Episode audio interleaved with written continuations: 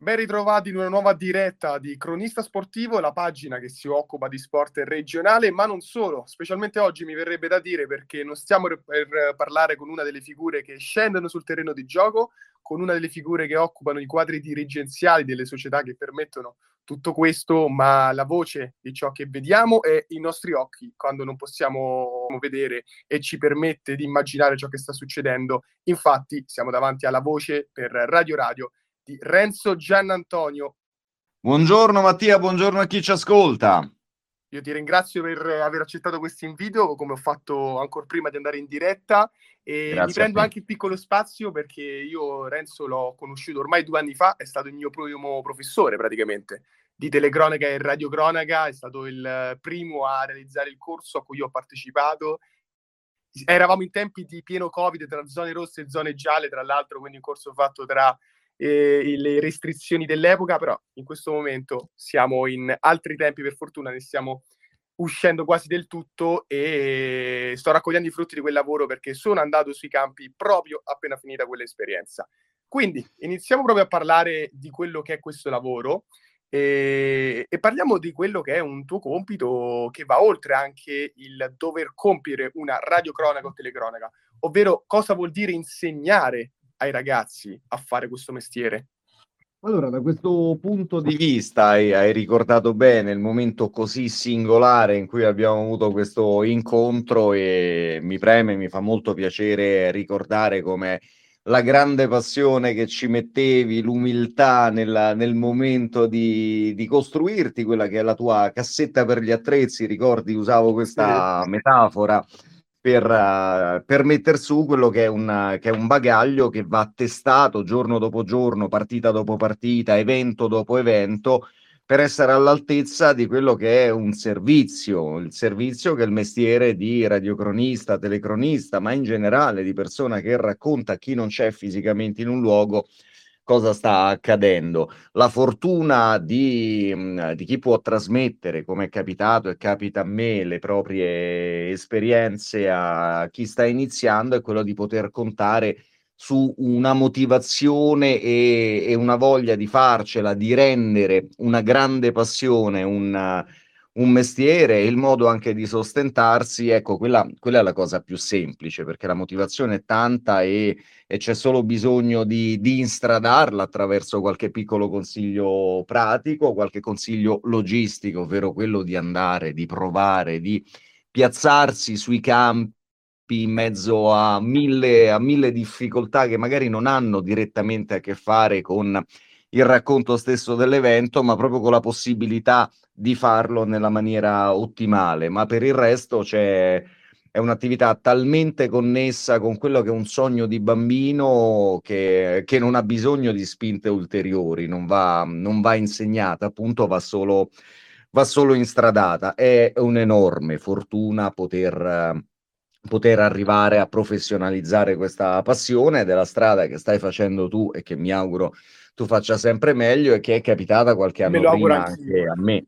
Eh, certamente. E quali sono gli errori, se ci sono, che tu vedi più spesso quando tieni questi corsi nei ragazzi che si approcciano per la prima volta magari al, alla cabina di registrazione? Beh, sono più che errori, sono dei, dei vizi di partenza che sono strettamente connessi con l'esperienza da, da utente, da fruitore, ovvero siamo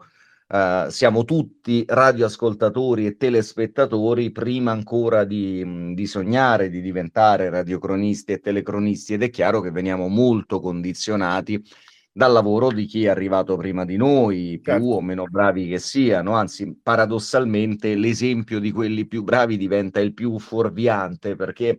può venirti in mente che una strada sia quella dell'imitazione di un particolare modo di, di parlare, di qualche uh, di qualche trovata linguistica, mentre invece la cosa fondamentale, qua non vorrei scadere nel filosofico, ma è dobbiamo tornare alla maieutica socratica, bisogna tirar fuori il proprio racconto, il proprio punto di vista, se stesso, ma al servizio di quella che sta accadendo e mai imitare, perché questo è un,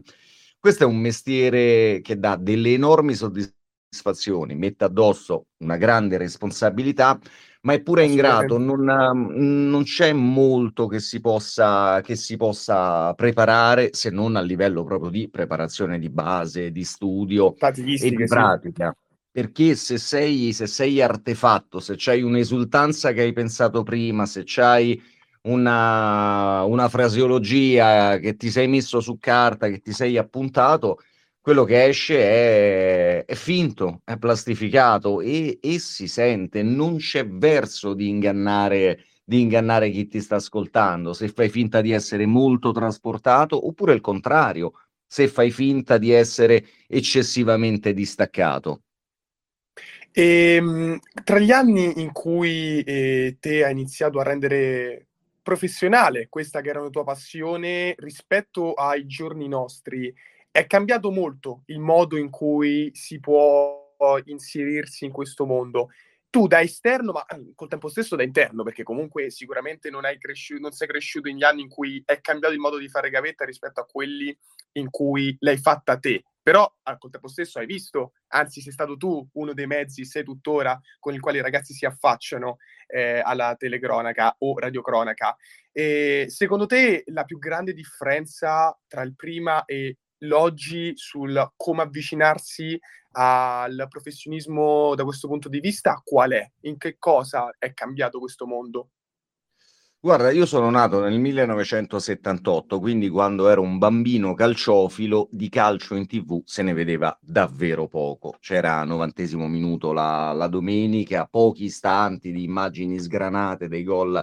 di Serie A, ogni tanto le coppe europee, le partite delle, delle nazionali, quindi tutto il calcio era avvolto in un'aura mitica e, ed effettivamente se non andavi allo stadio dal vivo i calciatori non li vedevi, più che altro te li immaginavi e c'era una generazione di, di cronisti con delle punte di eccellenza che è inarrivabile. Faccio solo due nomi, Sandro Ciotti ed Enrico Ameri, che, che, sono i colpevoli, soprattutto Sandro Ciotti, del fatto che ho, che ho cercato e cerco tuttora ardentemente di essere all'altezza di, una, di un racconto sportivo giorno, giorno dopo giorno. Da allora, allora, paradossalmente, con questi cronisti stratosferici, perché sapevano di tutto e avrebbero potuto raccontare come hanno fatto in carriera qualunque cosa, non solo una partita di calcio, oltre a fantasticare, a volare con, con la fantasia, eh, più avanti mi sono reso conto che avrebbero potuto dire qualunque cosa, perché tanto le immagini non c'erano.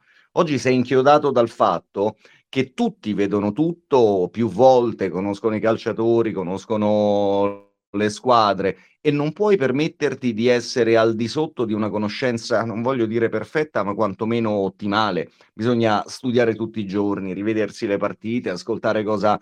cosa dicono gli altri, studiare anche, mm, anche le cose più complicate o noiose, perché oggi i lavori del, degli allenatori, degli analisti tattici sono, sono, fondamentali per entrare in alcune dinamiche che poi il lavoro del cronista deve semplificare e rendere potabile a chi sta ascoltando. Oggi tutti si sentono in grado di capire, di commentare, di dare un giudizio su una partita, su un calciatore e, e, quindi tutti i santi giorni un cronista, radiocronista o telecronista deve giustificare il fatto che lui ha un microfono e qualcuno deve, deve ascoltarlo, perché non c'è nulla di peggio di, una, di un ascoltatore, di un telespettatore che dica vabbè, ma questo l'avrei potuto fare pure io. Ecco, ieri, 30 anni fa, 35 anni fa, questa cosa sì. non accadeva. E il tuo avvicinamento graduale verso il, il, renderlo lavoro è partito dai campi dilettantistici sull'andare ai campi oppure c'è stato un approccio diverso, magari direttamente in radio? Ma guarda, allora, oltre, oltre ai, ai, primi germi che sono comuni a tutte, a tutte le generazioni, ovvero con con le cronache delle partitelle in cortile, con le cronache del, del biliardino con gli amici, dei videogiochi. Eh, avevo, non dico accantonato perché ho sempre pensato, ho sempre sperato di, di fare questo tipo di, di strada. Um, ho cominciato prima la radio che non la radiocronaca, che ero all'inizio dell'università, molto molto giovane, e mi trovai per una serie di casi fortuiti in una radio privata romana a dare un supporto al radiocronista, da studio perché non avevo ancora un accredito, non avevo ancora un tesserino certo. e quindi devo dire che ho avuto la, il colpo di fortuna di cominciare subito a raccontare eventi mh, di alto livello, però finché sono rimasto il primo anno eh, in studio è chiaro che eravamo, mh, eravamo ancora a livello come se commentassi una partita alla televisione, io lo facevo da ragazzino, levavo l'audio e la commentavo io, era un gioco. Quando ho cominciato, sempre per un'altra serie di circostanze, perché la fortuna è importantissima poi per instradarsi a, ad andare allo stadio in tribuna stampa, passando dal mio posto da tifoso alla tribuna stampa e al campo d'allenamento, soprattutto come reporter, avevo eh, 22 anni e là mi è cambiata totalmente la prospettiva, oltre che per il confronto con i colleghi più grandi, ero praticamente un mezzo moccioso in mezzo agli adulti e, e questa cosa mi ha fatto crescere enormemente come persona, Immagino. prima ancora che come professionista e, ed è stato fondamentale. Ecco, come, come dicevamo anche nel eh, durante il nostro corso mh, mm, gli americani dicono quando parlano purtroppo di cose di guerra, devi mettere gli scarponi, devi mettere gli stivali sulla sabbia, sul campo e là la prospettiva ti cambia totalmente e ti rendi conto di quali siano le esigenze e là guardi il te stesso telespettatore, radioascoltatore finalmente da un altro tipo di prospettiva e capisci facendoci un ragionamento che cosa devi dargli. E quando invece capisci eh, o hai capito, ti chiedo proprio un, un momento esatto, e magari mentre eri proprio in tribuna stampa, eh, quindi anche con il pubblico attorno che rende anche per il telecronista o radiocronista l'atmosfera decisamente diversa che fare una partita da tubo, un momento esatto che ti ricordi in cui ti è venuto quasi da ringraziare quel ragazzo che ha iniziato quella radio privata per poi dar vita a questo percorso e arrivare lì, quelle emozioni, quella partita che ti ha dato così tanto, eh, per cui ti sei sentito veramente orgoglioso di fare questo lavoro? Beh, ce ne sono state diverse perché ho la fortuna, io la prima mh, radiocronaca la faccio da tubo nel maggio del, del 2001. Ti ricordi eh, che partita? Con... Sì, era, era un Lazio Udinese che si gioca a Firenze per una squalifica del campo della Lazio, quindi non sono all'Olimpico, all'Olimpico in tribuna stampa ci vado in vita mia per la prima volta, mi sembra a novembre 2000, tra fine novembre e inizio dicembre, adesso la data non me la ricordo, per un Lazio Regina e pochi mesi dopo la possibilità di fare questa radiocronaca, ecco, piccolo inciso rispetto a oggi, all'epoca i, i diritti non coprivano la trasmissione integrale delle radiocronache per le radio private eh, dal 2010 in poi sono cambiate le regole, okay. quindi c'era una libertà di, di, espressione totale e anche giusta, sinceramente, perché a livello radiofonico la questione dei diritti è grottesca, antistorica e, e totalmente insensata proprio dal punto di vista concettuale, visto che non sto mostrando delle immagini che tu puoi, diciamo, acquistare, ma il mio lavoro, la mia voce, il mio interpretare ciò che sto vedendo che nessuno ha comprato, il detentore dei diritti di una partita non ha comprato come faccio io la radiocronaca, non può farlo, a meno che io non no, sia certo. un, dipendente. Quindi questo per dire l'anacronismo da 13 anni che, che, che costringe le, le radio, non, non, Radio Rai, a, a, inventarsi finestre da tre minuti ogni quarto d'ora. Ma tornando al, al discorso che stavo facendo, tra lì e, e le prime radiocronache effettivamente dai campi, dall'Olimpico in giro per l'Italia, mi hanno fatto rendere conto esattamente di quel che dicevamo qualche minuto fa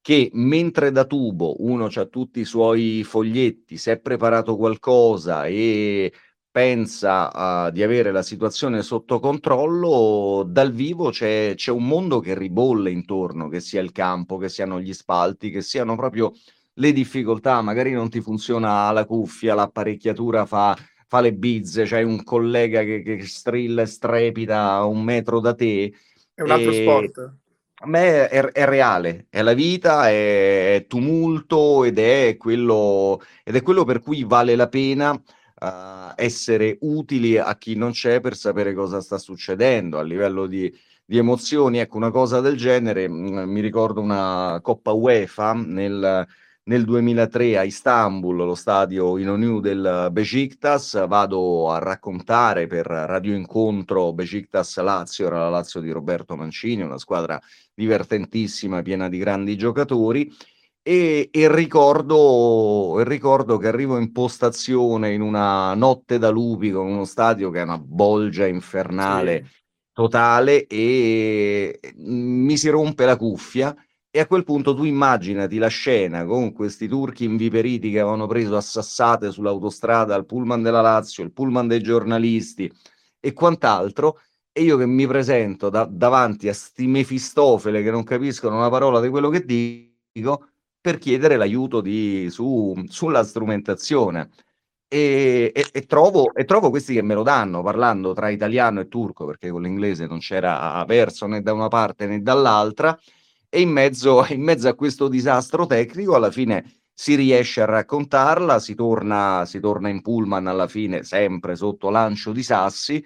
e diciamo che, che, da tubo non ti rendi conto mai di, di, una cosa del genere. Quando senti parlare di clima caldo nello, nello stadio Inonu di, di Istanbul, ecco, se non devi abbassare la capoccia per non prendere una sassata, resta molto teorico più complicato ma più bello e forse anche un, uh, un, riassunto della vita in generale, non solo della differenza tra tubo e quella dal vivo. E provo ad appoggiarmi anche io per andare a chiudere a una cosa che avevi già detto, eh, ovvero ehm, quello che è l'obiettivo di un telecronista e radiocronista, il tentare di non far dire allo spettatore, vabbè, questa cosa l'avrei potuta dire anch'io. Se in quell'istante in cui praticamente hai terminato il tuo compito, ripensi al volo in quella frazione di secondo a quello che hai fatto nei 90 minuti o più precedenti, cosa ti porta a pensare immediatamente, cavolo, cioè, oggi ho fatto proprio un bel lavoro?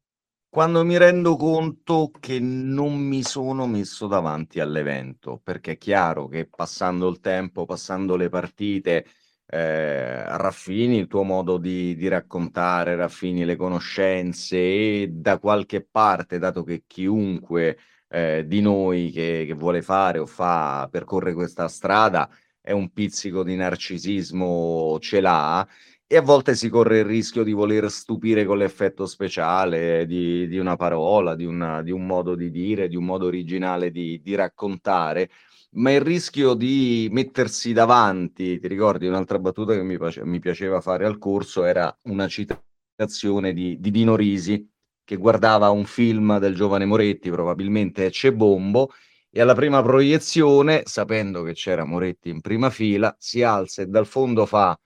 Nanni, spostati, non vedo il film. Ecco, il radiocronista si deve ricordare sempre questo. Non si deve mettere davanti, non deve impallare la partita. Eh,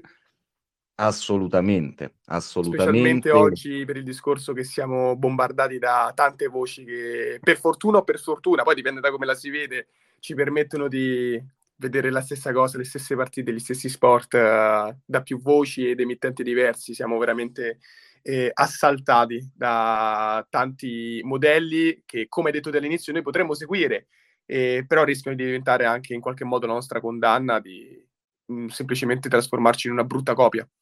Esatto Mattia, è giusto e sano cercare l'originalità, la non omologazione, la, la, la varietà e la ricchezza che già naturalmente una lingua meravigliosamente sfaccettata come la nostra ci, eh, ci va a offrire. Non c'è bisogno di usare quei 100-150 vocaboli in tutto, peggio ancora le parole di moda che tu ascolti un anno di telecronache, di radiocronache e troppi radiocronisti usano tutti la stessa espressione, poi passa di moda, ce ne sta un'altra, la lingua italiana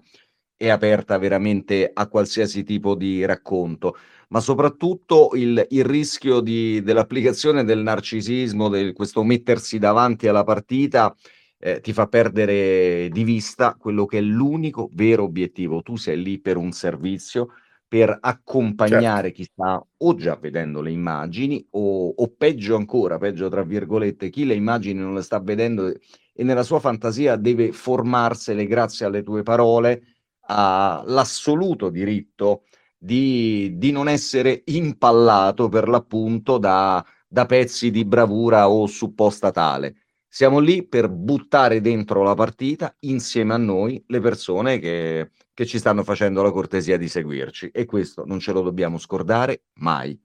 C'è da dire che la maggior parte delle persone non hanno, neanche quelle che poi fanno questo lavoro, la proprietà lessicale e l'ampiezza linguistica che hai te. E lusinga a parte, io vado a chiudere questo spazio che mi hai e ci hai riservato, ricordando innanzitutto a chi ci ha ascoltato e chi lo farà mediante la registrazione di iscriversi al gruppo Telegram di Cronista Sportivo per restare aggiornato su tutte le dirette, interviste, articoli che usciranno e, e, ringrazio ovviamente Renzo per essere stato parte di questo progetto oggi e di questa intervista. Grazie mille, veramente.